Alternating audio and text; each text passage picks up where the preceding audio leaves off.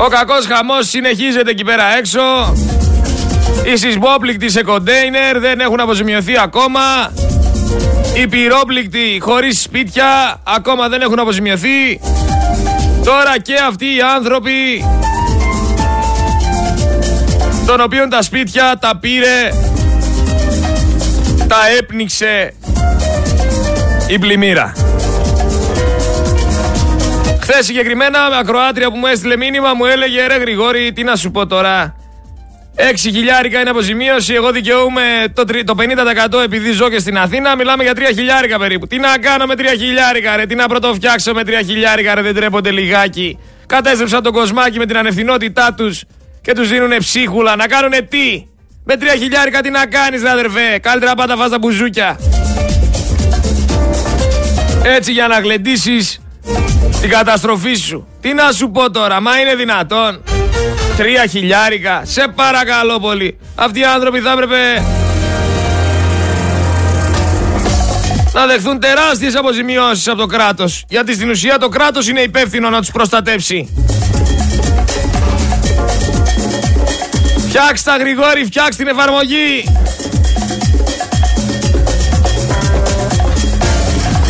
Ο κακός χαμός, τρόφιμα, πραγματικά είναι συγκινητικό σε αυτή την προσπάθεια που κάνουμε για να στηρίξουμε τους πλημμυροπαθείς εκεί πέρα κάτω στην Καρδίτσα, στη Λάρισα και σε όλες αυτές τις περιοχές. Βλέπεις κόσμο που δεν έχει να φέρνει ένα γάλα, ένα χαρτί, μία κονσέρβα. Άνεργοι άνθρωποι έρχονται εδώ πέρα, δεν έχουν στο ψυγείο να φάνε και φέρνουν για τον συμπολίτη, για τον συνάνθρωπό τους. Κι άλλοι έχουν γεμάτα τα σπίτια, γεμάτες τις δουλειές, γεμάτες τις αποθήκες και δεν βάζουν το χέρι στην τσέπη. Και απευθύνομαι και σε αυτούς που κυβερνάνε. Με μάζεψε τώρα η ΟΝΕΔ πέντε σακούλες. Και ο Άδωνης πέντε σακούλες πράγματα. Έλα εδώ στο φόκους να δεις τι στήριξη έχουμε δεχθεί από όλους τους ακροατές ρε. Έλα να δεις πόσοι ενώ πόσο ενωμένοι είμαστε. Πέντε σακούλες. Βάλτε ρε το χέρι στην τσέπη, βγάλτε τα χιλιάρικα που, που φάγατε. Βγάλτε ρε να βοηθήσετε τον κόσμο που κανονικά θα πρέπει να το βοηθήσετε από την πρώτη στιγμή. Όχι να στείλετε μακαρόνια και ρύζια. Εσείς θα πρέπει να είστε εκεί. Με μηχανικούς, με μελέτες, με έρευνες να δείτε πώς θα ξαναεπανέλθει η κατάσταση. Πώς θα ξαναεπανέλθει ο Παλαμάς, η μεταμόρφωση. Πώς θα ξαναεπανέλθουν τα δάση. Θα πρέπει να δουλεύετε νύχτα μέρα και όχι να κάνετε βόλτες. Παρετήθηκε λέει ο Βαρβιτσιώτης. Και καλύτερα για αυτόν. Θα είναι στη Μύκονο κάθε μέρα, ενώ ήταν κάθε σουκού. Ήρθε λέει ο Στυλιανίδης. Άσε μας ήσυχους τώρα. Δεν φτάνουν όλοι αυτοί. Είναι και ένας και ένας. Όλοι παρατράγουδα της Ανίτας Σπάνια. Παρατράγουδα κανονικά.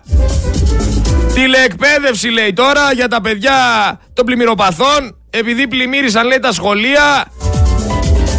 Και δεν μπορούν να πάνε. Αυτά όλα τα λέει ο Υπουργός Παιδείας, ο Κυριάκος Πιερακάκης. Καλά γελάω και μόνο που είναι υπουργός Παιδείας αυτός εδώ πέρα ο άνθρωπος. Αλλά βρε Πιερακάκη, βρε Υπουργέ, Αυτά τα παιδιά δεν έχουν ούτε σπίτι, ούτε καρέκλα να κάτσουνε, δεν έχουν νερό, δεν έχουν φαγητό, δεν έχουν ρεύμα βρε. Πώς θα κάνουνε τηλεεκπαίδευση. Η πραγματική μου όμως απορία είναι, είναι δυνατόν να, να μπορεί να προτείνει ένας άνθρωπος τηλεεκπαίδευση χωρίς καν να έχει κάτσει να σκεφτεί τι ακριβώς λέει. Ρε αδερφέ, πριν βγεις να μιλήσεις, είσαι υπουργός, άσχετα που είσαι σαν τον καρά. Πραγματικά με φοράς κάτι ψηλά που κάμισα με ψηλό γιακά και το κουστούμι, φουλ ξυρισμένος με μαλλί ακούρευτο, σαν τον καρά είσαι. Στην αρχή όταν είδα φωτογραφία σου, νόμιζα ο καράς νέος είναι. Αλλά τελικά ήταν ο Πιερακάκης, υπουργός παιδείας. Υπουργός παιδείας. Άκου εδώ ποιον έχουμε υπουργό παιδείας. Άλλαξε που κάμισα ρε. Αυτοί οι ψηλοί γιακάδε δεν είναι φίλε σεμνοί. Σαν να βγήκες από κάνα μπουζουξίδικο στις 6 το πρωί και ψάχνεις για πατσά είσαι. Άριστοι παπατζίδες. Και άριστα χαϊβάνια όσοι τους ψηφίζουνε. Τηλεεκπαίδευση για παιδιά της Θεσσαλίας. Ρε δεν έχουν ρούχα. Δεν έχουν αυτοκίνητα, δεν έχουν σπίτια, δεν έχουν νερά, δεν έχουν φαγητά, δεν έχουν κομπιούτερ, δεν έχουν ρεύμα, δεν έχουν τίποτα. Είναι στο δρόμο και περιμένουν κάποιον να τους πάει μια κούτα να φάνε. Και εσύ λες να κάνουν τηλεεκπαίδευση. Έλα Χριστέ και κύριε, έχουμε μπλέξει με ανώμαλους, δεν εξηγείται αλλιώς. Να πω κάτι για χθες. Γιατί έγινε μια συζήτηση στον αέρα με ένα παραγωγό που χαλάστηκε που αλλάζουμε ώρα. Νέο πρόγραμμα έρχεται από 18 Σεπτεμβρίου. 6 με 8 το απόγευμα θα είναι η Ελένη Μαρία Γαλανάκη. Θα αναλάβει την απογευματινή ζώνη να σας ενημερώνει με συνεντεύξεις, με επικαιρότητα, με όλα. Ξέρετε πόσο δυναμική είναι η Ελένη Μαρία Γαλανάκη. Και αλλάζουν και άλλα πράγματα. Έρχεται στο καθημερινό η Δήμητρα η Τρεμπελή από την Αγροτική Κυριακή να σας ενημερώνει και για τέτοια θέματα. Έχουμε την Εύη την Καγιά, έχουμε τον Στέφανο Δαμιανίδη, έχουμε τον Κυριάκο τον Βελόπουλο, έχουμε τη Δέσποινα την Ποτίτσι. Το πρωί κατά πάσα πιθανότητα θα επιστρέψει ο Κώστας ο Ερμές. Σπάσαν οι εγωισμοί και θα κάνει το 6-8 το πρωινό. Είναι πολλά πράγματα στο νέο πρόγραμμα. Κάποιοι χαλάστηκαν. Κάποιοι χαλάστηκαν και στο βήμα που τους δίνουμε εδώ πέρα από τον Focus FM βγήκαν στον αέρα να κατακρίνουνε. Επέτρεψαν επίσης σε κάτι ακροατές. Εσύ, αδερφέ, που έπαιρνες χθες τηλέφωνο και έλεγες ό,τι έλεγες και σήμερα ζητούσες συγγνώμη. Και έπαιρνε τηλέφωνα και έλεγε Μετάνιωσα για αυτά που έλεγα χθες. Που με χαρακτήρισες και σου είπα να πάρεις και σήμερα τηλέφωνο. Εγώ αυτό που λέω το κρατάω. Σήμερα περιμένω να με πάρεις τηλέφωνο να με ζητήσεις συγγνώμη στον αέρα. Γιατί αν δεν με ζητήσεις συγγνώμη στον αέρα, θα έχει συνέχεια η κατάσταση. Που είμαι λίγος και μπροστά σου είμαι ό,τι είπες. Περιμένω σήμερα να πάρεις τηλέφωνο να ζητήσεις συγγνώμη στον αέρα. Γιατί εύκολα βγαίνετε, κάνετε τους δαίδε στον αέρα και μετά όταν σφίγγουν οι ροδέλες, έρχεστε εδώ πέρα και κρυφά ζητάτε συγγνώμη. Ξεκάθαρα, θα βγεις να ζητήσεις συγγνώμη στον αέρα. Αλλιώς δεν λύγει τίποτα. Η χώρα θα έπρεπε να γυριχθεί σε κατάσταση εκτάκτης ανάγκης. Θα έπρεπε να υπάρχει εθνικό πένθος, όσοι κι αν είναι οι νεκροί, όσοι κι αν είναι αγνοούμενοι. Θα έπρεπε να έχουν κλείσει όλα και όλη η Ελλάδα να λειτουργεί αυτή τη στιγμή, να βοηθάει αυτόν τον κόσμο να ορθοποδήσει. Δεν γίνεται να είναι τόσο βόδια όλοι αυτοί εκεί πέρα έξω. Δεν γίνεται να υπάρχουν ακόμα άνθρωποι από το 41% που να μην ενδιαφέρονται. Δεν μπορεί να είναι τόσο τυφλοί. Δεν μπορεί να γουστάρετε ένα άρρωστο πράγμα δεν το χωράει ο νους μου. Ρε, ο άνθρωπος βγαίνει και γελάει. Πηγαίνει και χασκογελάει και χαιρετάει και λέει τι ωραία θέα που έχετε από εδώ πέρα και έχετε πολλές γυναίκες και, και χαχαχά και χουχουχού. Ρε, υπάρχουν άνθρωποι που κλαίνε. Υπάρχουν άνθρωποι που καταστραφήκανε. Που η, ψυχο, η ψυχολογία τους είναι στα τάρταρα. Γιατί, γιατί εσείς είστε ανεύθυνοι και δεν κάνατε σωστά έργα αντιπλημμυρικά άσχετα που έχετε πάρει τα λεφτά.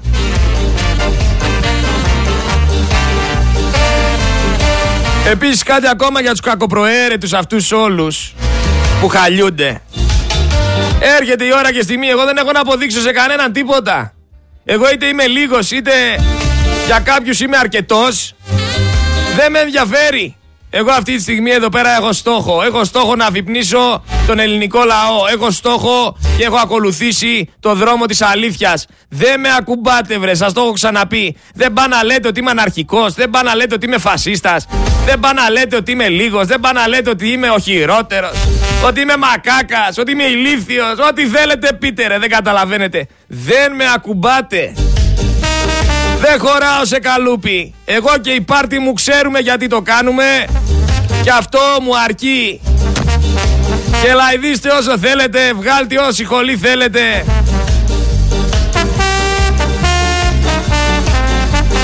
Από το ένα αυτή μπαίνει, από το άλλο βγαίνει.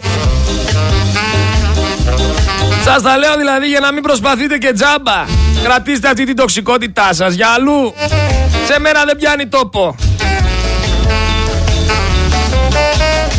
Ελλάδα όμως είναι να μην ξέρεις αν θα σου πάρει το σπίτι η φωτιά, η πλημμύρα, κάποια εισπρακτική με την παρέα των ματατζίδων. Ελλάδα είναι να ξέρεις τι, τι σε ξημερώνει ή να μην ξέρεις τι σου ξημερώνει, συγγνώμη. Μοίραζε σανό, πολύ σανό μοίραζε. Θυμάστε τις συγκεντρώσεις που έκανε με όλα τα λαμόγια που χειροκροτούσαν οι παλαμάκιδε από κάτω και λέγανε Ζήτω η Νέα Δημοκρατία, ζήτω ο Μητσοτάκης. Ζήτω όλη η παρέα του. Πού είστε εσείς ρε που χειροκροτούσατε; Βγαίνουνε λένε στον κόσμο να πάρουν δάνεια ρε. Για να μπορέσουν να χτίσουν ξανά τα σπίτια τους. Αποζημίωση χρειάζονται, όχι δάνειο. Πήγε λέει ο Μητσοτάκης στον Εύρο. Είδε λέει τα καμένα που για 16 μέρες κατέστρεψαν όλη την Πανίδα και Χλωρίδα σε δύο νομούς, όχι σε έναν. Και αποφάσισε ο Μητσοτάκης και λέει δεν είναι πολύ μεγάλη η ζημιά. Τι λέει ρε Μητσοτάκη, Κάει και όλο το δάσος της Δαβιά, αλλά δεν είναι πολύ μεγάλη η ζημιά γιατί το κρίνει εσύ αυτό και γιατί το λες εσύ αυτό. Και ποιος είσαι εσύ για να κρίνεις, ρε; Και ποιος είσαι εσύ για να μας πεις αν είναι τεράστια ή δεν είναι η καταστροφή που κάει και να πούμε το 70% του δάσους που χάθηκαν πόσα σπάνια είδη που για να επανέλθει αυτή η κατάσταση θέλει 200 χρόνια και ούτε θα προλάβει ο κόσμος εκεί πέρα να το δει. Θα δείτε ακόμα, έχουμε άλλα τέσσερα χρόνια με αυτό να. Θα δείτε τι θα γίνει. Άμα κρατήσουμε νησί, άμα υπάρχουν δάση. Γιατί έβλεπα τα καμένα στρέμματα μέσω όρο, ρε παιδί μου, ετησίως που έχει κάψει κάθε πρόεδρος, κάθε πρωθυπουργός, αναπερίοδο διακυβέρνησης πάντα. Ο Μητσοτάκης έχει και αυτή την πρωτιά λοιπόν. 850.829 χιλιάδες στρέμματα. Αν βάλεις και αυτά που κάηκαν τώρα πάμε στο 1.700. 1.700.000 στρέμματα έχει κάψει ο Μητσοτάκης όσο κυβερνάει. Ο Καραμαλής είχε κάψει περίπου στις 700.000 στρέμματα. Ο Σιμίτης στις 300.000 στρέμματα. Ο Σαμαράς στις 300.000 ε, στρέμματα. Ο Παπανδρέου στις 210.000 στρέμματα. Δηλαδή σκέψου. Ο Παπανδρέου, ο Γιωργάκης είχε οργανώσει καλύτερα τη χώρα και δεν κάηκαν τόσα δάση. Φαντάσου γιατί πράγμα μιλάμε. Φαντάσου. Ξεκουμπίστηκε τώρα όμως ο ανίκανος Βαρβιτσιώτης και φέρανε τον Στυλιανίδη.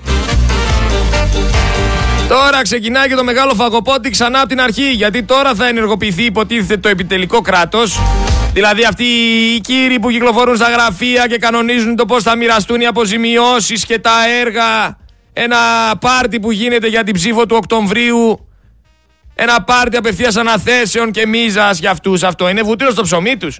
Γιατί, έλα εδώ, ποιοι είναι νεοδημοκράτες από τον Παλαμά που πάθαν ότι πάθανε; Για δώσ' τους αποζημίωση καλή να συνεχίσουνε. Να συνεχίσουν να ψηφίζουνε. Για έλα εδώ, από αυτή, τη, από αυτή την κατάσταση που θα γίνει απευθείας ανάθεση, τόσα θα μοιράσουμε. Τα άλλα θα πάνε στην άκρη και θα τα αρπάξουμε. Θα το καταλάβει κανένας. Νομίζετε γίνεται έλεγχος, νομίζετε γίνεται έρευνα. Είστε βαθιά γελασμένοι. Ανεμογεννήτριες στη δαδιά, φωτοβολταϊκά στον κάμπο, απόβαση όπως λένε οι Ισραηλινών στη Θεσσαλία με πέντε μεγάλα φωτοβολταϊκά. Επίσης η Ισραηλινή εταιρεία λέει ότι θα, δεσμεύσει, θα, θα δεσμεύει για πόσα χρόνια 10.000 στρέμματα παραγωγικής γης στην Καρδίτσα για να μπουν φωτοβολταϊκά για 25 χρόνια 250 με 300 ευρώ το στρέμα. Σας τα λέω γιατί θα τα δείτε σε λίγο καιρό κοντά σας. Να είστε ρε παιδί μου οι πρώτοι που τα ακούτε, αν και σίγουρα τα έχετε ξανακούσει.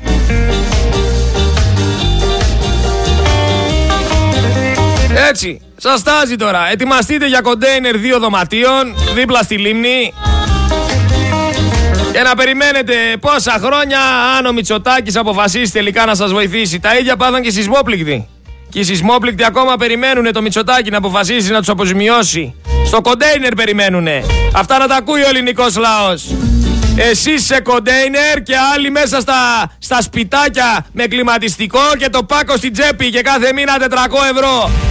Κάθε μήνα μισθό, χωρίς χαρτιά, χωρίς φορολογία, χωρίς τίποτα.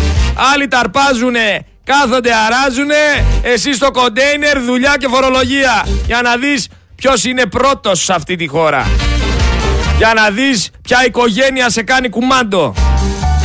Για να μην γελιέσαι κιόλας, για να μην πιστεύεις ό,τι σου λένε. Να το νιώσεις στο πετσί σου.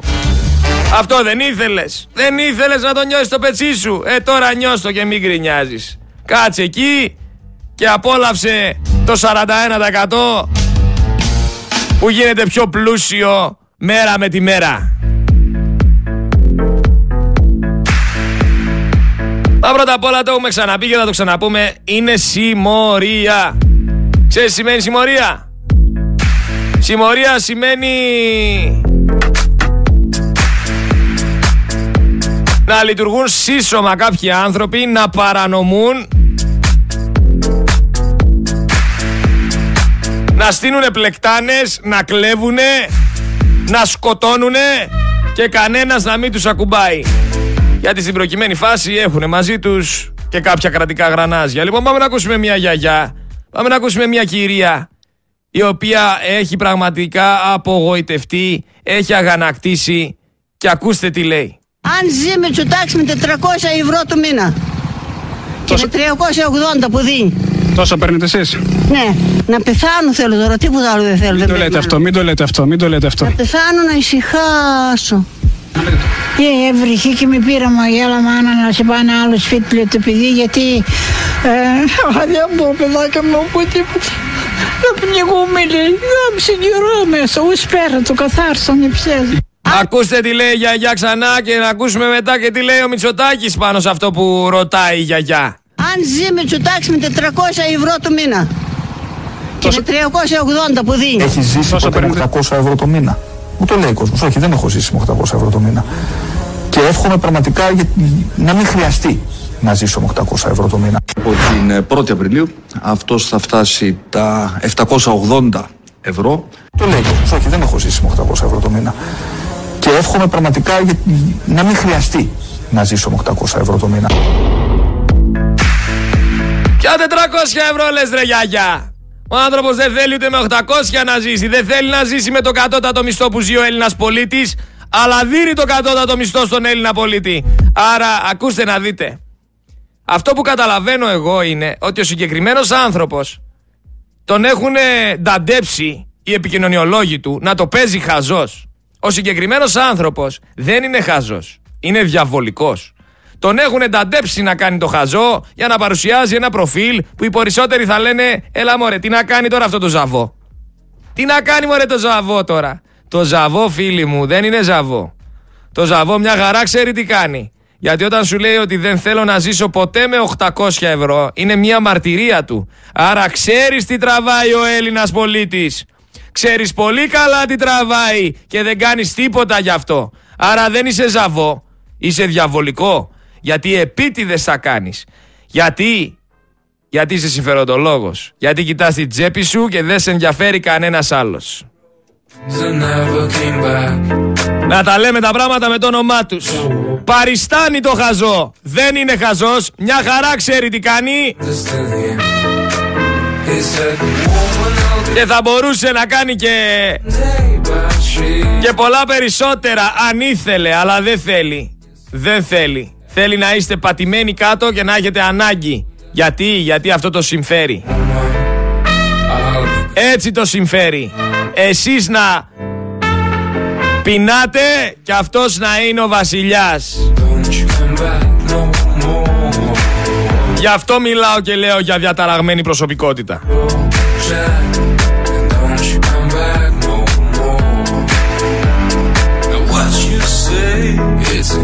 Ποιο τέλος, ποια αρχή, από πού να το πιάσεις. Η Ελλάδα πεθαίνει καθημερινά με αυτούς. Υπάρχει κόσμος που κλαίει, υπάρχει κόσμος που ορίεται, υπάρχει κόσμος που βρίσκει αδιέξοδο. Συγκεκριμένα ο Αλκίνος Ιωαννίδης, με τον οποίο θα κλείσω και την πρώτη ώρα με ένα δικό του τραγούδι, χθες στην συναυλία που είχε στην Αθήνα, σχολίασε την επικαιρότητα, είναι και μόνιμος κάτοικος στις Ταγιάτες Βόλου να πούμε ο Αλκίνος Ιωαννίδης. Και είπε ο Αλκίνος Ιωαννίδης Έρχομαι από την καταιγίδα, έρχομαι από τη λάσπη, έρχομαι από τον ρημαγμένο παράδεισο, από το πήλιο, από τα αποκομμένα χωριά, από τα πιεσμένα γεφύρια, από τους βουλιαγμένους δρόμους, τα κατεστραμμένα σπίτια, τα γκρεμισμένα. Έρχομαι από τη λάσπη, τους πνιγμένους ανθρώπους, τα πνιγμένα ζώα, τα πεσμένα δέντρα. Έρχομαι λέει από τις κομμένες εθνικές οδούς, εθνικές οδούς, από τα πεσμένα, από τα καμένα συγγνώμη, της χώρας. Έρχομαι από το Βόλο που ο δήμαρχος της πόλης πριν από τρεις μέρες, ο ανεκδίγητος δήμαρχος, ανεβασμένος σε μια μπουλντόζα, φώναζε στην ερημιά εκεί που δεν υπήρχε άνθρωπος, ήρθε το φαΐ και το νερό, ελάτε να πάρετε. Για την κάμερα, κάνοντας προεκλογικό σποτ, μπας και το ξαναψηφίσει κανένας. Έρχομαι από τη χώρα, λέει ο Ιωαννίδης, που θα το ξαναψηφίσουνε όμως. Από τη χώρα που δεκαετίες τώρα οι πολιτικοί ρημάζουν τον κοσμάκι. Από τη χώρα χωρίς παιδεία, χωρίς υγεία, χωρίς πολιτισμό, χωρίς πρόβλεψη, χωρίς προετοιμασία, χωρίς πρόνοια, χωρίς έγνοια, χωρίς φροντίδα, χωρίς ευθύνη. έρχομαι από τη λάσπη και σας ευχαριστώ μετά τις έντονες, πολύ έντονες ημέρες και νύχτες που είστε σήμερα εδώ. Καλώς βρεθήκαμε, καλή μοιρασιά. Από έναν κάτοικο Βόλου. Αυτά τα λόγια, ο οποίος είναι ένας πολύ μεγάλος καλλιτέχνης, δεν μπορεί κανένας να το αμφισβητήσει αυτό.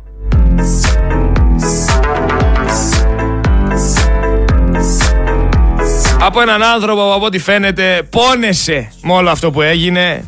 Οι περισσότεροι πονέσαμε, αλλά υπάρχουν και κάποιοι οι οποίοι σφυρίζουν αδιάφορα, οι οποίοι δεν έχουν ενσυναίσθηση. Μπράβο του λοιπόν, είμαστε μαζί του. Συγχαρητήρια για άλλη μια φορά για όλο αυτό που κάνει και για όλα αυτά που είπε. Έχουμε όμως και πολλούς πυροβολισμούς στην Ελλάδα και αυτό αποδεικνύει ότι η Ελλάδα σιγά σιγά μετατρέπεται σε Κολομβία.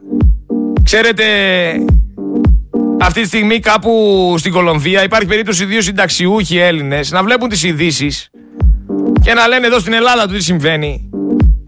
Να, να βλέπουν και να λένε καλά ρε αδερφέ πώς κατάτησε έτσι η Ελλάδα. Εμείς τα 90 τότε, το 1990 όταν ήμασταν στην Ελλάδα δεν συνέβησαν αυτά ποτέ εκεί.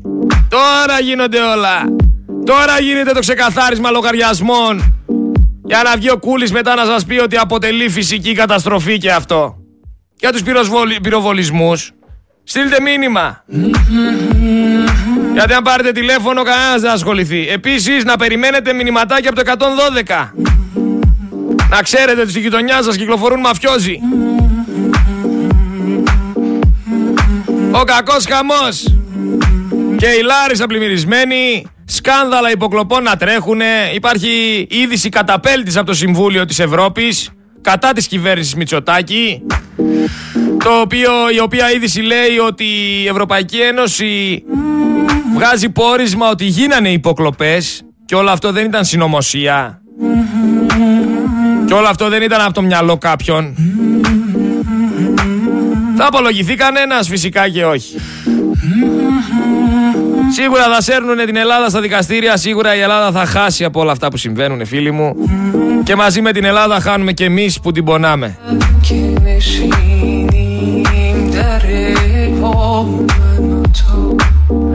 Βλέπω φωτογραφίες από τον Εύρο, τεράστιες οι καταστροφές, δεν ξεχνάμε τους ανθρώπους και εκεί πέρα. Πάρα πολλά ανοιχτά μέτωπα, πάρα πολλοί κόσμος ο οποίος υποφέρει. Μια κυβέρνηση η οποία δεν είναι πουθενά δίπλα στον πολίτη. Επίσης για την εταιρεία, την Blue Horizon, με αυτό που έγινε με τον Αντώνη, βγάλανε ανακοίνωση και λέει μπλέξαμε. Μπλέξαμε λέει γιατί έρχεται κόσμος λέει και εναντιώνεται απέναντι στην εταιρεία.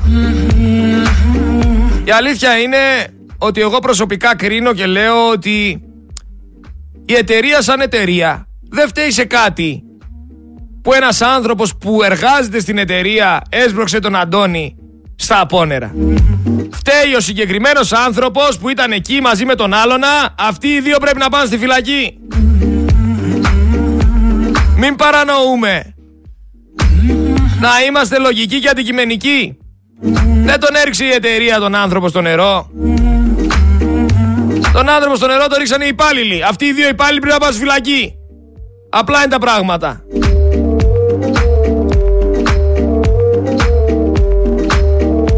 Κάτι ακόμα που ήθελα να σχολιάσω για τον Βαρβιτσιώτη. Ο Βαρβιτσιώτης, στην, ε, μπείτε και διαβάστε λίγο τη δήλωση του Βαρβιτσιώτη να γελάσετε. Λέει ουσιαστικά ότι παρετήθηκε επειδή εμείς οι Έλληνες είμαστε τοξικοί. Για να καταλάβεις ο άνθρωπος όταν δεν έχει αντίληψη τι γίνεται. Λέει ότι παρετήθηκε επειδή είμαστε εμείς τοξικοί. Δηλαδή πάλι εμείς στέμε. Αυτή είναι η αυτοκριτική του. Ο Βαρβιτσιώτης θεωρεί ότι όλα τα έκανε τέλεια. Και ο Μητσοτάκης το ίδιο θεωρεί. Και ότι εμείς οι Έλληνες είμαστε οι τοξικοί, οι κακοπροαίρετοι ανθρωποφάγοι που περισσότεροι είναι εκεί πέρα έξω. Δεν το λέω. Αλλά στην προκειμένη φάση, αδερφέ, δεν έκανες τίποτα, έκανες λάθη. Είσαι μπλεγμένος σε μια κατάσταση. Υπάρχουν στοιχεία εναντίον σου. Δεν μπορείς να λες λοιπόν ότι φταίμε εμείς και ότι μας κάνεις και χάρη που παρετήσε. Παρετήσε γιατί δεν έκανες τη δουλειά σου. Και δεν παρετήσε. Σε έβαλε ο Μητσοτάκης να παρετηθείς. Να λέμε την αλήθεια για τα πράγματα όπως είναι. Γιατί άμα τα αφήναμε πάνω σου δεν θα άβευγες ποτέ από την καρέκλα. Που και πάλι άλλη καρέκλα θα σε δώσουνε. Τα ξέρουμε πλέον, άστο. Κάτι άλλο που θα έπρεπε να αναρωτιόμαστε είναι γιατί ο Στυλιανίδης έγινε ο νέος Υπουργός Ναυτιλίας. Ποιο είναι το κριτήριο; Για ποιο λόγο διάλεξαν το συγκεκριμένο; Ω Υπουργός Πολιτικής Προστασίας ήταν με διαφορά ένας από τους πιο αποτυχημένους υπουργούς. Κάτι που φάνηκε κιόλας από τα αποτελέσματα στη διαχείριση των πυρκαγιών. Δεν μπορώ να καταλάβω λοιπόν για ποιο λόγο θεωρούμε ότι ο Στυλιανίδης είναι η λύση. Ο Στυλιανίδης δεν είναι λύση. Ένας ανίκανος αντικατέστησε έναν άλλο ανίκανο.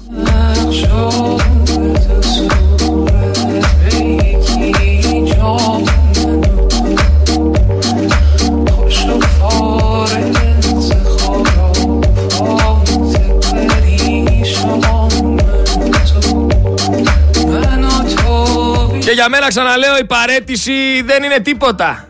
Το να φύγεις από κάπου και να πας κάπου αλλού είναι απλά rotation. Τι κάνουν αυτοί, αλλάζουν οι υπουργεία μεταξύ τους, αλλάζουν θέσεις εργασίας στο δημόσιο. Το βγάζει από υπουργό, τον βάζει κάπου αλλού να δουλεύει, να αρπάζει χρήμα. Δεν έχει διαφορά για αυτούς. Είτε έχουν ρόλο είτε δεν έχουν, το χρήμα το αρπάζουν. Έχουμε δήλωση από τους επιστήμονες Πανεπιστημίου Θεσσαλίας, οι οποίοι επιστήμονες λένε ότι θέλανε ραντεβού με τον Βαρβιτσιώτη, είχαν θέσει ζητήματα στο Βαρβιτσιώτη, αλλά ο Βαρβιτσιώτης δεν δεχόταν να κάθει στο τραπέζι μαζί τους, ούτε καν λέει απάντησε σε αυτό που θέλανε να κάνουν. Επίσης λένε αυτοί οι άνθρωποι επιστήμονες Πανεπιστημίου Θεσσαλίας ότι προειδοποιήσαμε έγκαιρα για αυτό που έρχεται. Προτείναμε λέει λύσεις, αλλά μας αγνόησαν. Το ακούτε αυτό εκεί πέρα έξω; Είναι ο Δημοκράτες που ακούνε; Το ακούνε. Προειδοποιήσαμε έγκαιρα. Προτείναμε αλλά μας αγνόησαν. Αυτοί οι άνθρωποι με λίγα λόγια ξέραν ότι εφόσον έχουν καεί τόσο μεγάλες εκτάσεις το νερό θα αποκτήσει ορμή. Ξέρανε ότι τα φράγματα αυτά είναι πρόχειρα και δεν θα αντέξουνε. Και θέλανε να συναντηθούν με τον Βαρβιτσιώτη. Θέλανε να του πούνε ότι έχουν τη λύση. Ότι μπορούν να στηθούν εκεί πέρα πιο ισχυρά φράγματα, για παράδειγμα λέω. Και να κάνουν συζήτηση μαζί του. Τους αγνόησαν. Να ακούγεται αυτό. Τους αγνόησαν. Όπως αγνοούν τους περισσότερους εκεί πέρα έξω.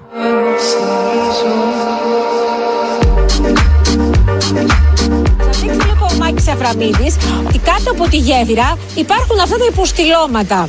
Τα τοποθέτησε ο εργολάβο που κατασκεύασε τη γέφυρα, διότι πριν από ένα χρόνο πέρασαν από εδώ νεμογεννήτριε. Και για να αντέξει η γέφυρα, είχε βάλει αυτά τα υποστηλώματα και είπε στους κατοίκους ότι θα αφαιρεθούν ώστε να μην δημιουργηθεί πρόβλημα. Αυτά τα υποστηλώματα δεν αφαιρέθηκαν ποτέ και έτσι με την δύναμη των ορμητικών νερών διαβρώθηκε το έδαφος, τα πρανή της γέφυρας και έχουμε αυτή την κατάσταση. Εγκλωβισμένους κατοίκους σε χωριά εδώ στο Ζάκι. Πάντως, ε...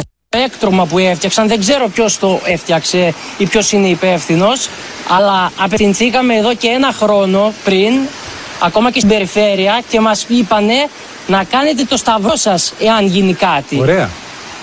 Πολύ ωραία. Το τάμι έβγαινε και έμπαινε όλο μέσα στο σπίτι και στο ξυλουργείο.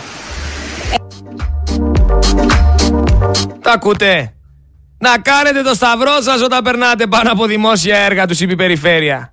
Να κάνετε το σταυρό σας. Επίσης, φτιάξανε λέει τη γέφυρα. Γιατί ήταν να περάσουν οι ανεμογεννήτριες από εκεί. Αν δεν περνούσε η μπίζνα, δεν θα κάναν ούτε τη γέφυρα, βρε. Για κάποιο λόγο την κάνανε. Με τι λεφτά την κάνανε αυτή τη γέφυρα; Πλήρωσε η εταιρεία για να γίνει η γέφυρα εκεί πέρα; Ή πλήρωσε το ελληνικό κράτος για να μπορέσει η εταιρεία όλων αυτών εδώ πέρα των ανθρώπων, των μετόχων που έχουν και πολιτικό πρόσωπο.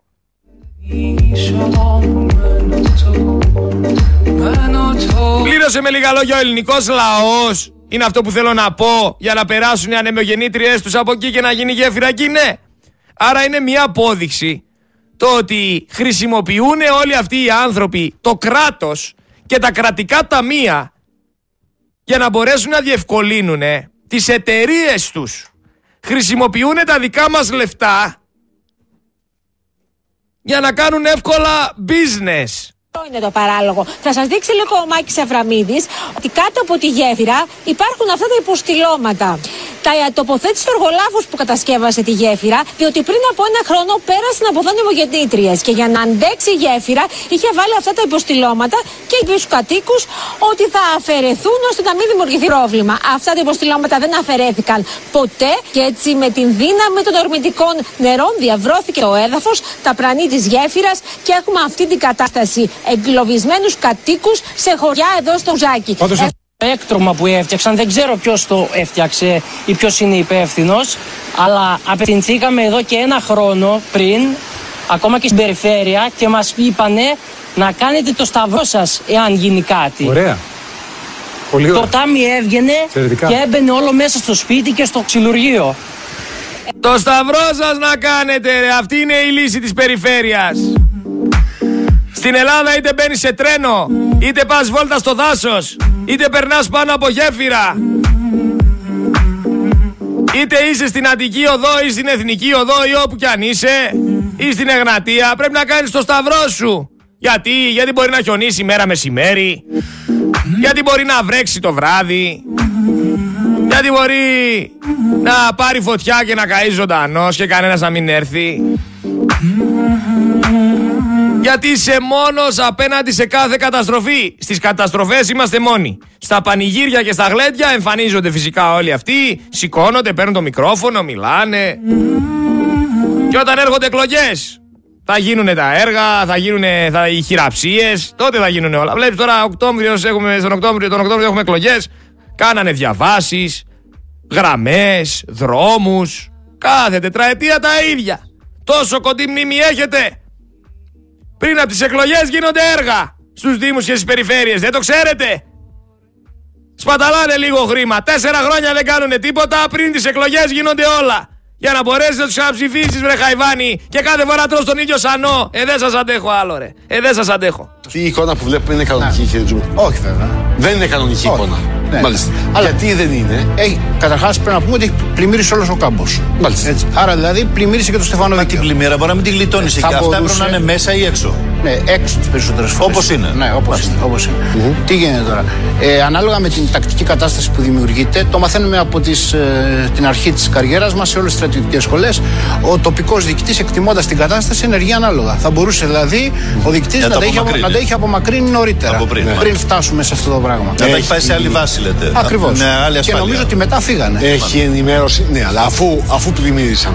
Ναι. Ε, ε, έχει ενημέρωση για τις καιρικές συνθήκες, για τον όγκο νερού. Έχει στρατός το Ρωτάω, πράγμα. Τώρα ρωτάω. έχει στρατός Ε, πρώτος αν μάθημα. έχει, έχει αυτή που έχουμε όλοι, έχει ιδιαίτερη ενημέρωση, έχει καλύτερη εικόνα, πιο, Καλύτερη πιο ενημέρωση θα έχει, ενδελεχή. λογικά, ε. Κοιτάξτε, από ό,τι φάνηκε, δεν αφορά μόνο το στρατό αυτό που αναφέρετε, κύριε Παυλόπουλε, αφορά όλο τον κρατικό μηχανισμό. Έχουμε ένα μοντέλο διαχείρισης πρόβλεψης, το οποίο το χειρίζεται το Υπουργείο Κλιματικής και Πολιτικής Προστασίας, το οποίο έδειχνε ότι θα είναι μια μισή φορά περισσότερο από τον Ιαννό. Ναι. Άρα δηλαδή θα πρέπει να υπήρχε πρόβλεψη και τελικά προέκυψε τρεις φορές Ναι. πάνω από τον Ιαννό. Όπως λένε οι δικοί. ναι. Άρα δηλαδή σε ό,τι αφορά την πρόβλεψη δεν πήγαμε καλά. Άρα λοιπόν. Δεν ένα πήγε καλά λεπτάκι. το θέμα και όταν έχει. Συνεπώς, Όταν... έπρεπε προληπτικά να έχουν απομακρυνθεί τα Προληπτικά θα έπρεπε να έχουν Γνώμη σας. απομακρυνθεί όχι μόνο τα ελικόπτερα, θα έπρεπε να έχει ενεργοποιηθεί όλος ο κρατικός μηχανισμός και ενδεχομένως θα έπρεπε να είχαν προσανατολιστεί και δυνάμεις στην περιοχή από περιοχές που δεν είχαν πληγεί. Δηλαδή η ΕΜΑΚ. Θα μπορούσαν να είχαν προωθηθεί. Να στους ήταν κέντρους. εκεί, λέτε, ήδη. Εκεί ήδη προκειμένου να μην Ή και φτάσουν. στρατό και μονάδες στρατού, αν χρειαζόταν. το- Επειδή ο στρατός ενεργοποιήθηκε. Ο στρατός ενεργοποιήθηκε, δεν ξέρω, νομίζω μετά από κάπου- με μια μέρα. Αν δεν Μια κάνω μέρα λάθος. καθυστέρηση Ναι. λένε. Αυτά τα είδατε εσείς για παροπλισμένα. Όχι, δεν ήταν παροπλισμένα. Και νομίζω ότι απομακρύνθηκαν μετά. Υπο- Μετά από αγκρίθη. Ναι, άρα, αλλά άρα και, δεν είναι. Και γι' αυτό είπα ότι ο τοπικός διοικητής θα έπρεπε τουλάχιστον να ενεργήσει και να τα διώξει πιο γρήγορα. Κύριε Οικονόμου, θέλω να σας πω ότι έχω σχετική εμπειρία. Ήμουν δύο χρόνια τμήματάρχης σχεδίων εκτάκτων αναγκών στο ΓΕΘΑ και ήμουν αυτός με μια ομάδα που συντάξαμε το σχέδιο Δευκαλίων. Είναι το σχέδιο συνδρομής για έκτακτες ανάγκες. Ο στρατός, με βάση το επιχειρησιακό σχέδιο, έχει συγκεκριμένα τμήματα τα οποία τα διαθέτει στην, α, στην πολιτική προστασία. Ναι. Το γνωρίζει και η πυροσβεστική και η πολιτική προστασία. Ναι, πώς για παρεμβαίνει να όμως. ενεργοποιηθούν αυτά τα τμήματα Ναι. χρειάζεται έτοιμα. Δεν μπορεί ο στρατός Έτσι, όλη την πολιτική προ- Με λίγα λόγια αυτός ο άνθρωπος λέει ότι το Υπουργείο είναι ανίκανο. Αυτό μας εξήγησε. Εκτός αν κατάλαβα εγώ κάτι διαφορετικό. Πάμε να ακούσουμε κι άλλο ηχητικό. Έχω αρκετά ηχητικά σήμερα, αλλά πρέπει να τα ακούσετε, πρέπει να ενημερωθείτε. Πώς θα κάνουμε, πώς θα γίνει δηλαδή; Γι' αυτό το λόγο έχουμε οργανώσει ένα πλήρες σχέδιο το οποίο είναι σε εξέλιξη. Ήδη έχει ξεκινήσει η συλλογή και η κατάλληλη υγειονομική ταφή και η καύση των ζώων. Τα ζώα που έχουν, ε, που έχουν ε, ψοφήσει όπως τα λέμε στα χωριά μας, ε, τα έχετε ναι, ναι, απομακρύνει ναι. από τους στάβλους; Όχι, όχι. Τώρα με πήραν από το κτηνιατρίο να έρθουν να τα, να τα μάσουν. Και λέει να μπω εγώ μέσα να τα μάσω. Αυτά τα ζώα. Το έργο της συλλογής και του χειρισμού καύσης ταφής των ζώων ανήκει αποκλειστικά στις αρχές. 350 ζώα που είναι μέσα στην αποθήκη τώρα δεν μπορώ εγώ ένα άτομο να τα Καλά, φορτώσω εσείς στο όχι φορτηγό. μόνος σας, δεν το συζητάμε αυτό. Λέω ε, επειδή μας είπε... Μόνος μου μου είπαν, βρες και ένα άλλο άτομο. Δεν ερχόμαστε σε επαφή με νεκρά ζώα. Και Να- ειδικοί να και βγω από το εγώ Υπουργείο. 65 χρονών μέσα στη μονάδα να βγάλω τα, τα, Όχι τα βέβαια, ζώα που δεν μυρίζουν. Καταλαβαίνετε λοιπόν ότι η αναπληρώτρια. Η αναπληρώτρια, ξαναλέω, Υπουργός Υγείας, η κυρία Αγαπηδάκη, στην προκειμένη φάση ψεύδεται. Γιατί λέει ότι υπάρχει πλήρες σχέδιο για την υγειονομική ταφή των ζώων και ο κτηνοτρόφος ξεκαθαρίζει στον αέρα ότι μου πήραν τηλε... πήρα τηλέφωνο και μου είπανε μόνος μου να μπω να βγάλω τα ζώα και να τα πάω κάπου. Το κράτος δεν βοηθάει πουθενά. Άσχετα το τι λένε στην τηλεόραση και το τι θέλουν να παρουσιάσουν. Η αλήθεια είναι ομή. Δεν βοηθάει πουθενά. Εδώ ρε βρήκανε ανθρώπινα μέλη μέσα στα καμένα βαγόνια. Δεν τα βγάλανε καν να τα, να τα ελέγξουν, να δουν άμα οι άνθρωποι που αγνοούνται είναι κανενός από όλους αυτούς. Τι να λέμε τώρα. Και έχει τον Άδωνη Γεωργιάδη να ανεβάζει tweet. Ο γιος μου Αναστάσιος ξεκινά σήμερα την τέταρτη, την τετάρτη, την τέταρτη, τη δημοτικού, τετάρτη δημοτικού. Θα πάθουμε κανένα έμφραγμα. Δεν γίνεται. Ξεκινά την τετάρτη δημοτικού να σου λέει ο Αναστάσιος ο γιος μου την ώρα που άλλα παιδάκια από τον Εύρο είτε από την Καρδίτσα δεν έχουν τσάντα, δεν έχουν βιβλία, δεν έχουν φαΐ, δεν έχουν νερό να πάνε σχολείο ρε. Ξεκινάει ο γιος σου ρε σχολείο και τι να κάνουμε τώρα; Υπουργός είσαι. Ξεκινάνε έλαβε την κατάσταση λίγο να την οργανώσετε, να βοηθήσετε και- και τον υπόλοιπο κόσμο σε αυτή τη χώρα που πλήττει. Από το να κάθεσαι να γράφεις tweet και να μας λες τι ωραία που περνάς. Πληρώνεσαι για να δουλεύεις. Και στην προκειμένη φάση θα πρέπει να δουλεύεις καθημερινά, όχι να πουλάς φούμαρα και να βγαίνεις φωτογραφίες και να κάνεις βόλτες με το κουστούμάκι σου. Θα έπρεπε ήδη να έχεις βάλει γαλότσα. Θα έπρεπε ήδη να έχεις βάλει φόρμα εργασίας και να είσαι πρώτος εκεί να ξελασπώνεις. Πληρώνεσαι. Όχι μας λέει ο Περακάκης για τηλεδιοίκηση. Ποια τηλεδιοίκηση ρε; Δεν έχουν ρεύμα. Ποια τηλεδιοίκηση. Δεν έχουν φαγητό, δεν έχουν νερό, δεν έχουν σπίτι. Ποια τηλεδιοίκηση. Και μας λες ότι τα σχολεία μπορεί να ανοίξουν για μετά από κάτι μήνες. Υπάρχει σχέδιο, υπάρχει οργάνωση, υπάρχει αυτοκριτική. Βγαίνει ο οικονόμου και γράφει στα social media ο Δημήτρης ο οικονόμου. Άρχισαν λέει να ξετρυπώνουν τα τροκτικά του διαδικτύου, του διαδικτυακού υπονόμου που γεμίζουν λέει μίσος και τοξικότητα και fake news στην κοινωνία. Άκου τι λέει ο άνθρωπος. Ρε αδερφέ, τι θες να σε κάνουνε, να σε χειροκροτήσουνε που κατέστρεψες εκεί πέρα όλο τον κάμπο; Ο Δένδιας να αφήνει εχμές ότι δεν ζητήθηκε νωρίτερα η Συμβουλή των Ειδικών Δυνάμεων. Ο Κικίλιας να αφήνει εχμές ότι έσπασαν τα φράγματα χωρίς να ενημερώσουν την πολιτική προστασία. Και μας λένε ότι αυτοί θα εκένωναν το μάτι σε 20 λεπτά. Σας παρακαλώ πολύ να σοβαρευτούμε. Εν τω μεταξύ στους πλημμυροπαθείς θα διαθέσει λέει η ΕΠΟ τις εισπράξεις από τον αγώνα της Εθνικής με το Γιβραλτάρ. Ποιος πάει να δει ρε την Εθνική με το Γιβραλτάρ; Δέκα άτομα θα έχει μέσα. Άντε όλοι αυτοί οι πολιτικοί εκεί πέρα της Νέας Δημοκρατίας που βγαίνουν και κάνουν πάρτι όλοι μαζί με κάτι δημοσιογράφους με κάτι προέδρους από κάτι ανεξάρτητες αρχές που μαζεύονται εκεί στα κλαμπάκια και το γιορτάζουνε. Βάλτε ρε το χέρι στην τσέπη, βγάλτε κανένα χιλιάρικο για τον κόσμο, πας και βοηθήσετε σε τίποτα. Που με καλεί η Νέα Δημοκρατία σαν κόμμα τον κόσμο να πάει πράγματα. Πάλι ο κόσμος να πάει πράγματα. Ρε βάλτε το χέρι στην τσέπη. Μάθατε να το βάζετε στη δική μας τσέπη όμως, όχι στη δική σας. Πέντε μακαρόνια και ένα, και ένα κουτί εκεί μάζεψε η ΟΝΕΔ. Έλα εδώ στο Vox FM 103,6 να δεις ο λαός πώς στηρίζει. Το πρωί συγκινητικό. Άνεργος παππούς έφερε δύο γάλατα. Δύο γάλατα έφερε ρε. Αυτά είχε, αυτά έφερε. Να βοηθήσει τους φίλους του. Να βοηθήσει τους ανθρώπους του. Να βοηθήσει τους συνέλληνες. Ό,τι μπορεί ο καθένας. Έλα να δω, να- εδώ να δεις την προσπάθεια. Έλα εδώ να δεις τον κόσμο που πονάει για αυτή τη χώρα, που αγαπάει αυτή τη χώρα, που του αρέσει η αλήθεια και έχει βαρεθεί τα ψέματα. Έλα εδώ να δεις και εσύ και η παρέα σου από την ΟΝΕΔ που μαζέψατε τρεις σακούλες και βγαίνετε φωτογραφίες. Ξέρεις τι οργάνωση θέλει όλο αυτό; Φορτηγά, εθελοντές, κουβάλιμα. Ξέρεις πόσα νερά έχει; Να πας εκεί, να ξεφορτώσεις, να μοιράσεις, να μιλήσεις με έμπιστους ανθρώπους. Να πιάσουν τόπο. Όχι να γίνει πιάτσικο και να γεμίσουν κάποιοι τις αποθήκες τους, όπως έγινε στο παρελθόν. Τα κάναμε και αυτά τα λάθη. Γεμίσαμε και αποθήκες αλωνών. Που τελικά δεν πεινούσανε, κάνανε καβάτζα. Τα κάναμε αυτά τα λάθη στο παρελθόν, αδερφέ. Αν δεν πάθεις, δεν θα μάθεις. Θέμα εμπειρίας είναι όλα.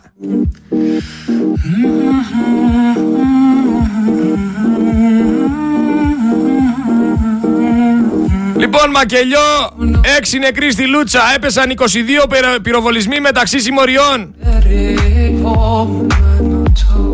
Λογικά και αυτό θα γίνεται κάθε 16.000 χρόνια. Δεν εξηγείται αλλιώς. Εδώ μεταξύ μας ενημερώνουν ότι οι καραβάνια στέγων στη Θεσσαλία υπάρχουν γιατί τους διώχνουν από τα ξενοδοχεία. Υπάρχουν ασύλληπτες καταγγελίες, τους διώχνουν τους ανθρώπους. Και τρώνε και ξύλο. Γκλοπιές. Σε διαδηλωτές. Τι γίνεται ρε παιδιά. Ελλάδα 2023. Ή θα πνιγείς, ή θα καείς, ή θα σε πυροβολήσουνε. Ή θα σου πάρουνε το σπίτι και θα σε αφήσουνε άστεγο. Αυτή θα είναι από εδώ και πέρα η κανονικότητά μας φίλοι μου. Κάντε τα κουμάντα σας. Αυτά τα φαινόμενα συμβαίνουν κάθε 16.000 χρόνια όμως. Κάθε 16.000 χρόνια. Να, για ακούστε εδώ πέρα τι έλεγε ο κύριος. Τώρα, πάμε να συνομιλήσουμε με τον α, καθηγητή στο Διεθνές Πανεπιστήμιο, διευθυντής του Εργαστηρίου Ανάλυσης και Διαχείρισης Ανθρωπογενών και Φυσικών Καταστροφών. Είναι ο κύριος Δημήτρης Εμμανουλούδης. Αυτό που ακούμε είναι ότι τα ύψη της βροχής που έφερε ο Ντάνιελ είναι πρωτόγνωρα για τη χώρα μας. Θα σας πω κάτι που έχει σημασία. Η κακοκαιρία που ενέσκυψε με τον Ντάνιελ και οι βροχοπτώσεις που έδωσε τα ύψη βροχής έχει περίοδο επαναφοράς 16.000 χρόνια. Πόσα; Τι σημαίνει αυτό για να το καταλάβουμε; Αυτό Κάθε σημαίνει 16.000 ότι Πρέπει να χρόνια. περιμένουμε κάτι τέτοιο ξανά. Είστε έτοιμοι για μιούτ; Το 18.023. Μετά Χριστό. Τι είπε ο άνθρωπος. Μπράβο του. Δεν έχω λόγια. Αυτό που λέτε μου κάνει, μας κάνει φοβερή εντύπωση. Εμάς δηλαδή. Δεν δείτε. Μα τι λέει αυτός ο άνθρωπος; Αυτός ο κατακλυσμός του Νόε ήταν χιλιετίας. Το λένε οι ειδικοί. Μιλάμε για βιβλική καταστροφή. 500 τόνοι ένα στρέμμα νερό. 500 σε 135.000. Ναι, τι ακριβώς θέλουμε τώρα στους 500 τόνους να κάνουμε; Δεν μπορώ να κάνω κάτι γι' αυτό. Σε κάθε περίπτωση δεν είναι κάτι το οποίο θα γίνει, γίνεται κάθε χρόνο ή κάθε 5 κάθε 10 χρόνια. Όλα καλά, δεν έχω λόγια. Μπορεί να γίνει όμως. Είναι Όπα. Το λέω αυτό, ξέρετε γιατί το λέω. Γιατί μπορεί να επικρατήσει και η λογική. Ε, μας λέει ένας 400 χρόνια, άλλο μας λέει 16.000 χρόνια. Καλημέρα, Α το λύσουν οι Μεσόρο. επόμενες γενιές. Δηλαδή, α μην κάνουμε και πολλά. Τι είναι αυτός! Ποιος τον έφερε! τα διπλημερικά βοηθούν όταν τα πράγματα είναι μέσα στα όρια της λογικής. Εδώ είναι έξω από κάθε υδρολογική λογική αυτό που συνέβη. Αρμαγεδόν κύριε καθηγητά. Καταρχήν είναι πολλά χωριά, να το πούμε και αυτό, πρώτη φορά το λέω σήμερα, ε, είναι χτισμένα σε λάθος περιοχή. Είσαι καλά. Και σε αυτό δεν φταίει Ενδεχομένως, καμιά κύριε κυβέρνηση. καθηγητή. Αν πιστεύετε ότι φταίει ο Μητσοτάκης ή η Νέα Δημοκρατία για αυτή την πραγματικότητα, να βγείτε να το πείτε. Η Θεσσαλία είναι το hot spot, να το πούμε έτσι, το hot spot της χώρας μας από πλευράς συγκέντρωσης νερών. Κλείσε τηλεόραση αμέσως. Γρήγορα. Την έλυσα Να σας πω κάτι τώρα σοβαρά μεταξύ μας. Τέτοιοι πυροβολισμοί που πέσαν εκεί πέρα με τους έξι νεκρούς πέφτουν κάθε 16.000 χρόνια. Δηλαδή δολοφονούνται κάθε 16.000 χρόνια έξι ακριβώς άνθρωποι ταυτόχρονα από πυροβολισμού στην Ελλάδα. Είναι σπάνιο φαινόμενο. Ε, είχε να συμβεί από την τέταρτη πληγή του Φαραώ. Σύμφωνα πάντα με τον καθηγητή της Νέας Δημοκρατίας του Πανεπιστημίου Κρήτης, Παλαιονδολογίας, δεν είναι τυχαία τα γράμματα. Του ύφη μωρέ. Πέντε νεκροί στο ίδιο αυτοκίνητο. Δευτέρα, 11 Σεπτεμβρίου, θα ξαναέχουμε το 2999. Μετά από 16.000 χρόνια. Πώς έκανε την έρευνα, τη μελέτη και μας λέει αυτό το πράγμα για τα 16.000 χρόνια, ας αναρωτηθούνε εκεί στον Παλαμά, όσοι ψηφίσαν Νέα Δημοκρατία δεν και λίγοι, το 46%. Ετοιμάζει τώρα και πας να σας δώσει. Πας από εδώ, πας από εκεί, ρε δεν πας στο διάολο. Εν τω μεταξύ έχουμε σοβαρές καταγγελίες για πάρτι εκατομμυρίων στην ΕΡΤ.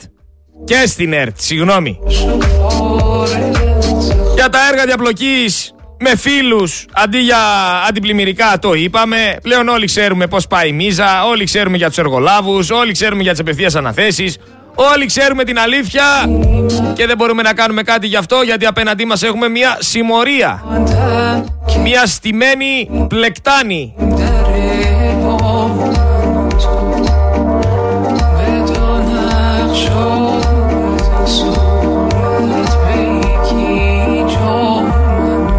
Εν τω μεταξύ θα σχολιάσω και τους αστυνομικούς οι οποίοι λέγανε θα πέσει ξύλο ρε, θα μπούμε μέσα στον κόσμο. Αυτοί άμα δούνε λέει να μπαίνουμε μέσα θα σπάσουνε. Ξέρεις τώρα πώς λειτουργούνε. Τους ακούσατε, το είδατε, το ακούσατε το ηχητικό. Δεν ακούγεται πολύ καθαρά, αλλιώς θα το έβαζα να τα ακούσετε και από εδώ πέρα. Θα πέσει ξύλο, ήταν σίγουροι οι ματατζίδες ότι θα πέσει ξύλο εκεί πέρα πάνω. Ήταν έτοιμοι, αυτό θέλανε, να σπάσουνε τους διαδηλωτές. Δεδομένα πράγματα πλέον στην Ελλάδα που μεταφέρουν κόσμο με μπουλντόζες.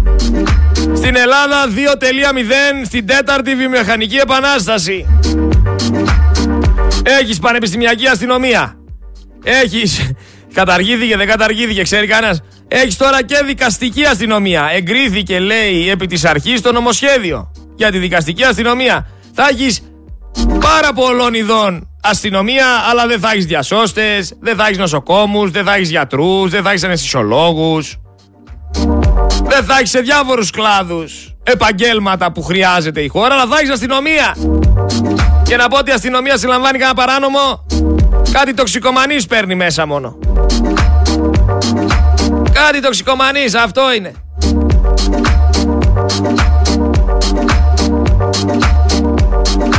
Αλλά η αστυνομία εξυπηρετεί χρόνια τώρα τα συμφέροντα και τα καπρίτσια της κυβέρνησης. Να ασχολείται τώρα με ασήματα για την ασφάλεια των πολιτών ζητήματα, όπως π.χ. κατάληψη κάποιου δωματίου σε πανεπιστήμιο. Αυτό είναι η λύση. Μα είναι ανύπαρκτη απέναντι στο οργανωμένο έγκλημα. Είναι ανύπαρκτη απέναντι σε συμμορίες. Και πολλές φορές τη νύχτα εμπλέκονται και αρκετοί. Και ρωτάω εγώ λοιπόν, η αστυνομία ας ξεκαθαρίσει τουλάχιστον ποιος είναι ο ρόλος της στην Ελλάδα. Γιατί όταν ξέρεις ότι κάποιος είναι παράνομος, ότι κάποιος κλέβει, ότι κάποιος λαιλατεί ταμεία, θα πρέπει να πας να το συλλάβεις. Θα έπρεπε να γίνει έρευνα. Τουλάχιστον έτσι είναι η αστυνομία σε άλλες χώρες. Γιατί στην Ελλάδα η αστυνομία είναι το καλύτερο κρατικό γαρανάζι. Το δεξί χέρι του Μητσοτάκη είναι. Όπου Μητσοτάκης και αστυνομία. Όπου εισπρακτική και αστυνομία. Όπου κατάσχεση πρώτης κατοικίας και αστυνομία. Όπου συμμορία δεν υπάρχει. Άμα κλέψεις κάποιο στο σπίτι σου, κάνε ό,τι κοιμάσαι. Απέναντι σε πυροβολισμούς που πέφτουν κάθε μέρα, τίποτα. Απέναντι σε εκβιασμούς, τίποτα. Επιλεκτικά λειτουργεί λοιπόν. Επιλεκτικότατα. Λοιπόν, έχει περάσει η ώρα. Δεύτερη ώρα συνεχίζω μόνος μου σήμερα γιατί ο Στέφανος Χίος θα βγει αύριο 2 και 10. Αύριο έχουμε Στεφανοχείο. Έχετε συνηθίσει την Τρίτη να βγαίνει, αλλά θα βγει Τετάρτη. Αύριο 2 και 10. Σήμερα, δεύτερη ώρα, συνεχίζω κανονικά μόνος μου το σχόλιο. Μη φύγει κανένας. Πάμε σε ένα τραγουδάκι. Πριν το τραγουδάκι του Αλκίνου Ιωαννίδη, να ακούσουμε λίγο τι είπε στην Τεχνόπολη. Έρχομαι από την καταιγίδα. Έρχομαι από τη λάσπη, από το ρημαγμένο παράδεισο, από το πύλιο, από τα αποκομμένα χωριά, από τα πεσμένα γεφύρια, τους βουλιαγμένους δρόμους, τα κατεστραμμένα σπίτια, τα κρεμισμένα. Έρχομαι από τη λάσπη. από τους πνιγμένους ανθρώπους, τα πνιγμένα ζώα, τα πεσμένα δέντρα, από τις κομμένες εθνικές οδούς, από την κομμένη, την καμένη, την πνιγμένη χώρα μας.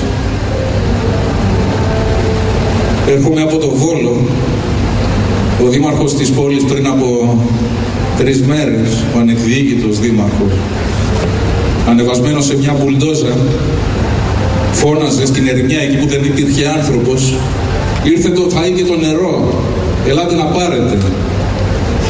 Για την κάμερα, κάνοντας προεκλογικό σποτ, μπας και τον ξαναψηφίσει κανείς. Έρχομαι από τη χώρα που θα τον ξαναψηφίσουν όμως. Έρχομαι από τη χώρα που ξαναψηφίζουν.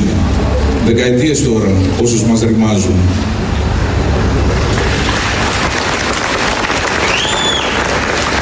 Από τη χώρα χωρίς παιδεία, χωρίς υγεία, χωρίς πολιτισμό, χωρίς πρόβλεψη, χωρίς προετοιμασία, χωρίς πρόνοια, χωρίς έγνοια, χωρίς φροντίδα, χωρίς ευθύνη. Έρχομαι από τη λάσπη. Και σας ευχαριστώ μετά από τις έντονες, πολύ έντονες μέρες και νύχτες που είστε σήμερα εδώ. Για να πας πλέον Αθήνα από Θεσσαλονίκη θες κανένα 12ωρο Πρέπει να ξεκινήσεις, να περάσεις από Βέρεια, από Κοζάνη, από Γρεβενά να χαιρετήσεις εκεί τη Λάβδα και από ξεχασμένη Βέρειας πρέπει να, περά... να περάσεις Ξεχασμένη Βέρειας Πολλά πολλά χαιρετίσματα Μέχρι να φτάσεις Γιάννενα Από Γιάννενα να κατέβεις για Πρέβεζα Όχι μες στην Πρέβεζα απ' έξω από Πρέβεζα, Άρτα, από Άρτα και από Γιάννενα μέχρι Πάτρα και από εκεί να πας Αθήνα, από κάτω, από Πελοπόννησο. Γιατί, γιατί έχει κοπεί η Ελλάδα στα δύο. Το κατάφερε και αυτό ο Μητσοτάκης. Έκοψε την Ελλάδα στα δύο.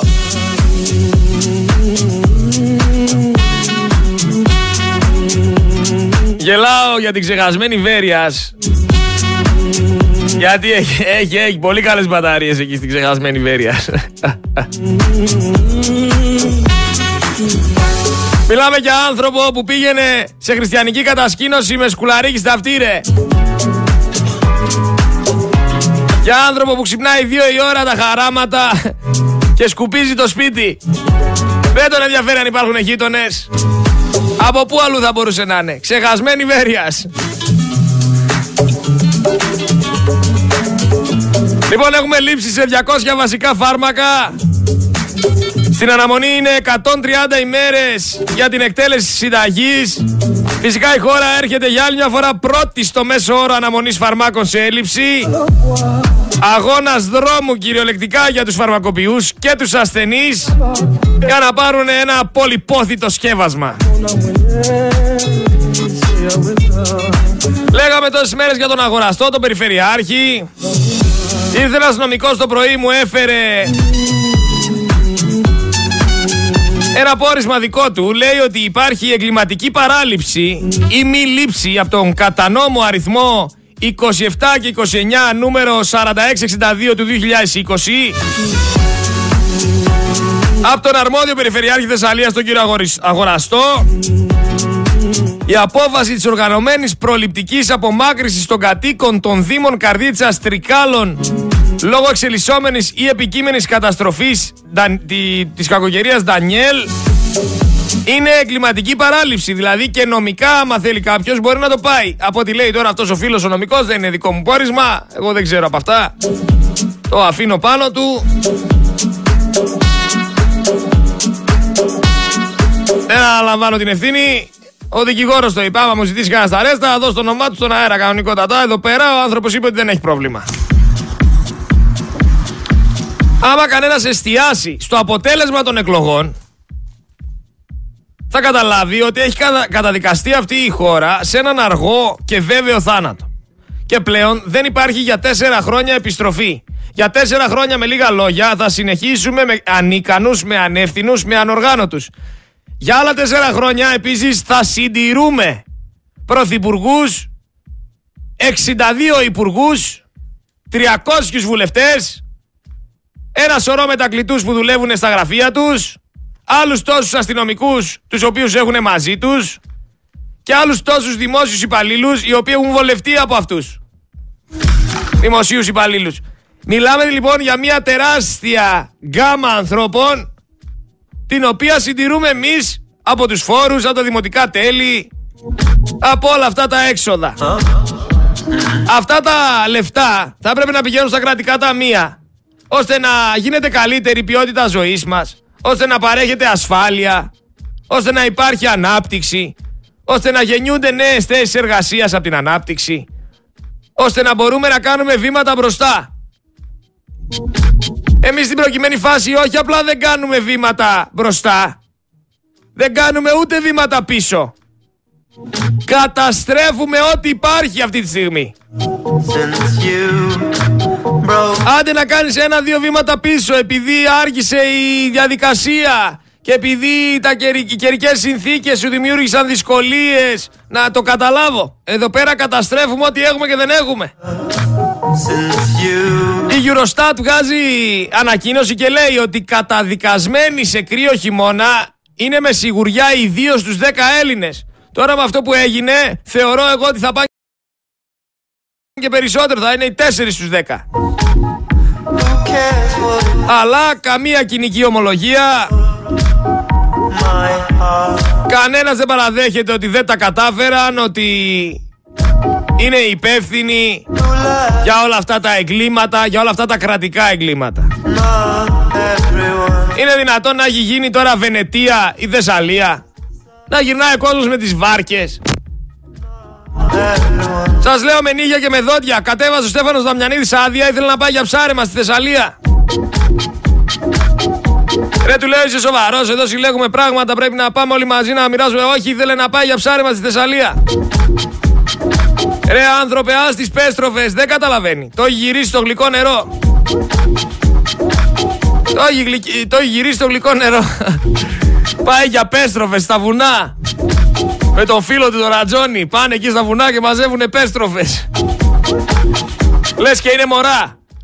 Το παιδί σου αν θες να το μάθεις ψάρεμα, το παίρνεις και το πας στο βουνό, στο γλυκό νερό.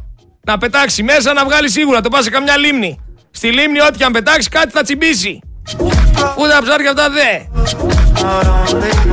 Σου λέει δεν βγάζω που δεν βγάζω στη θάλασσα. Α πάω εκεί να βγάλω τίποτα, καμιά πέστροφα. Να βγω καμιά φωτογραφία να την ανεβάσω πάνω στα αγκίστρι. Γιατί όλα τα άλλα από τους κουβάδες θα μάζευε, από τα καίκια που βγαίναν το πρωί.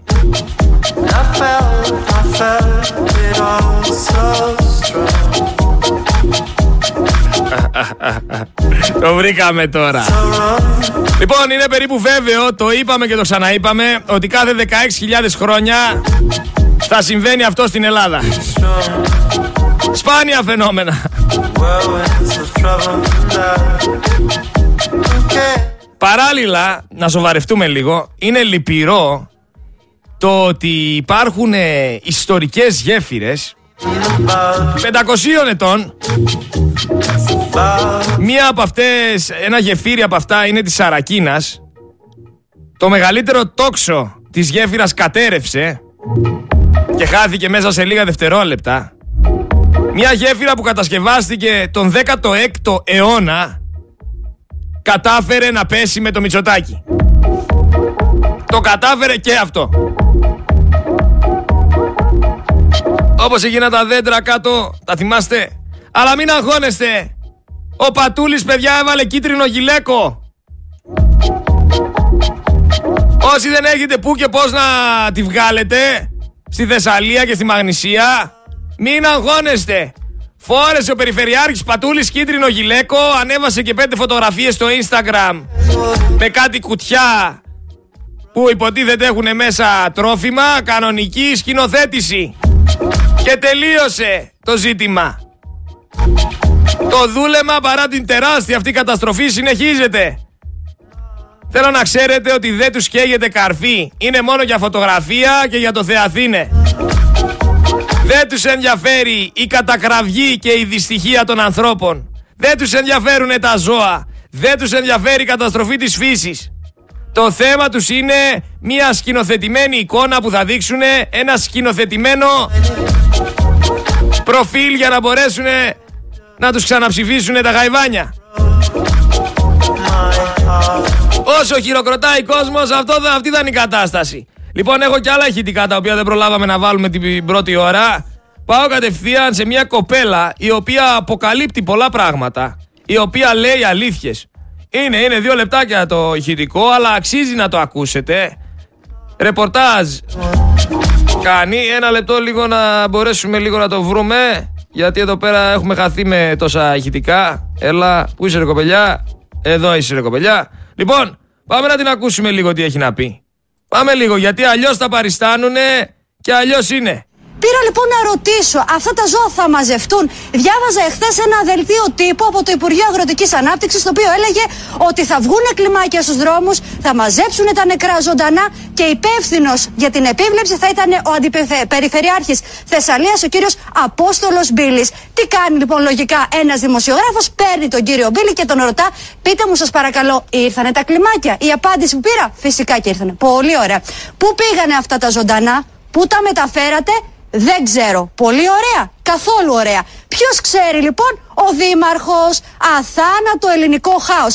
Τι κάνεις επόμενο βήμα, προφανώς και παίρνεις τον Δήμαρχο τον κύριο Σακελάριου. Τον παίρνεις αρκετές φορές γιατί δεν απαντάει στο πρώτο τηλεφώνημα. Το σηκώνει λοιπόν ο κύριος Σακελαρίου. Πείτε μου, σας παρακαλώ, έχουν έρθει τα κλιμάκια να μαζέψουν, γιατί εγώ σήμερα κινούμαι στην περιοχή και δεν έχω δει κάποιος να μαζεύει. Και βάζω μια ανωτελεία, συγγνώμη, κρατήστε το εδώ που έμεινα. Κύριε Κώστα, ποιος θα μαζέψει τα ζωντανά, τι ενημέρωση έχετε εσείς; Η περιφέρεια. Η περιφέρεια. Πολύ ωραία. Λοιπόν, και μου απαντά τα ζωντανά στους, ε, στο, στο χώρο σας. Ναι, ναι. Πολύ ωραία.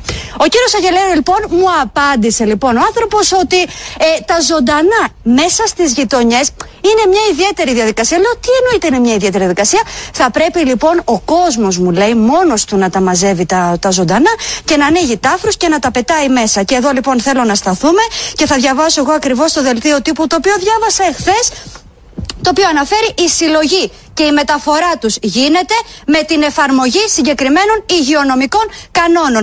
Δεν ξέρω αν έχει υγειονομικούς κανόνες και ποιους κανόνες ακριβώς αυτός ο άνθρωπος ο οποίος ταλαιπωρήθηκε από την πλημμύρα και ήταν περίπου 10 ώρες πάνω σε μια ταράτσα για να μην πνιγεί μαζί με τα παιδιά του. Ο ίδιος άνθρωπος λοιπόν που τώρα καθαρίζει το σπίτι από τη βρωμιά και δεν έχει γάντια ούτε μάσκα γιατί δεν του έχουν μείνει άλλα.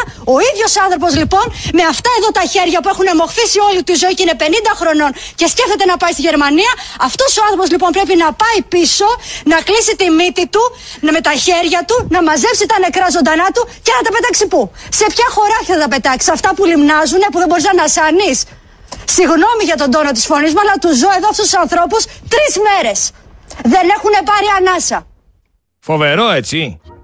Φοβερό. Φοβερό. Μπράβο στην κοπέλα να πούμε. Μπράβο για το ξέσπασμά της. Άντε να αρχίσουμε σιγά σιγά να ξεσπάμε οι περισσότεροι και να λέμε την αλήθεια. Φτάνει με την υποκρισία. Μπράβο και πάλι μπράβο. Μπράβο. Όχι μπράβο της.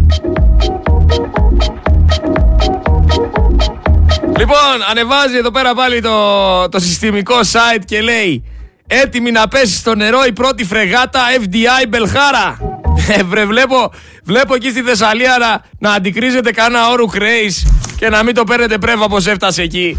Και καλά, για έρευνα θα πει ο Τούρκος. Για, για έρευνα το έβγαλε και έφτασε μέχρι τη Θεσσαλία.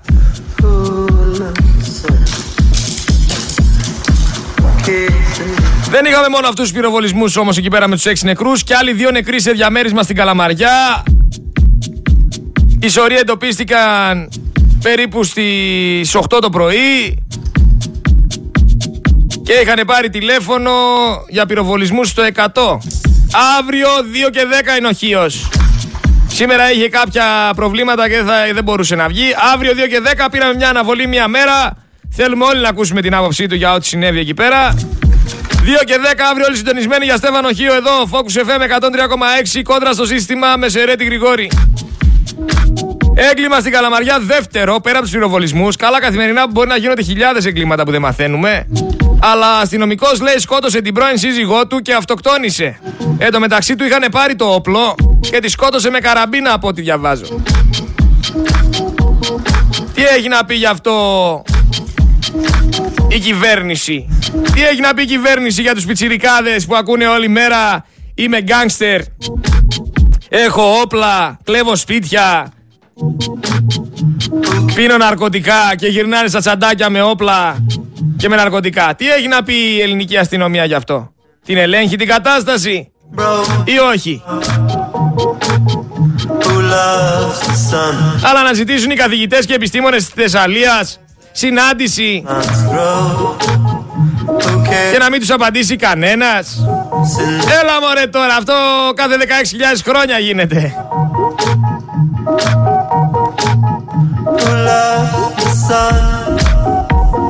Για τη Λούτσα, να πούμε ότι οι έξι, νεκροί, οι έξι νεκροί εκεί πέρα στην αρχή θεωρήθηκαν Αλβανοί. Τελικά ήταν Τούρκοι με γαλλικά διαβατήρια που κυκλοφορούσαν με αυτοκίνητο που είχε γερμανικές πινακίδες. Υπήρξε ένας συναγερμός, λέει, στις αρχές για το ενδεχόμενο οι δράστες αυτοί να είναι αλλοδαποί που προσπαθούν να διαφύγουν από τη χώρα. Αλλά κατά τα άλλα ο φράχτης στον Εύρο λειτουργεί πάρα πολύ καλά. Δεν περνάει κουνούπι που έλεγε ο Μητσοτάκης. Ξαναλέω όμως, τέτοια φαινόμενα συμβαίνουν μία φορά κάθε 16.000 χρόνια. Και τελικά δεν κηρύχθηκε σε κατάσταση έκτακτης ανάγκης ούτε ο νομός Μαγνησίας, ούτε της Λάρισας, ούτε της Καρδίτσας. Ουδενά. Πλημμυρισμένος κόσμος ακόμα αναρωτιέται πώς έγινε αυτό. Οι αποζημιώσεις που είναι; Γιατί προτείνουν δάνεια; Γιατί δουλεύουν οι τραπεζούλες τους; Οι συνεργάτες τους. Γιατί ξέρεις έχεις μεγάλο πλεονέκτημα στην τράπεζα αν είσαι βουλευτής, αν είσαι υπουργός, αν είσαι κυβέρνηση. Και αν έχεις γνωριμίες. Επίσης, αν το κάνει με τις αποζημιώσεις πρέπει να ελεγχθεί γιατί όσα λεφτά πάρει από τα κονδύλια της Ευρώπης και μιλάμε για εκατομμύρια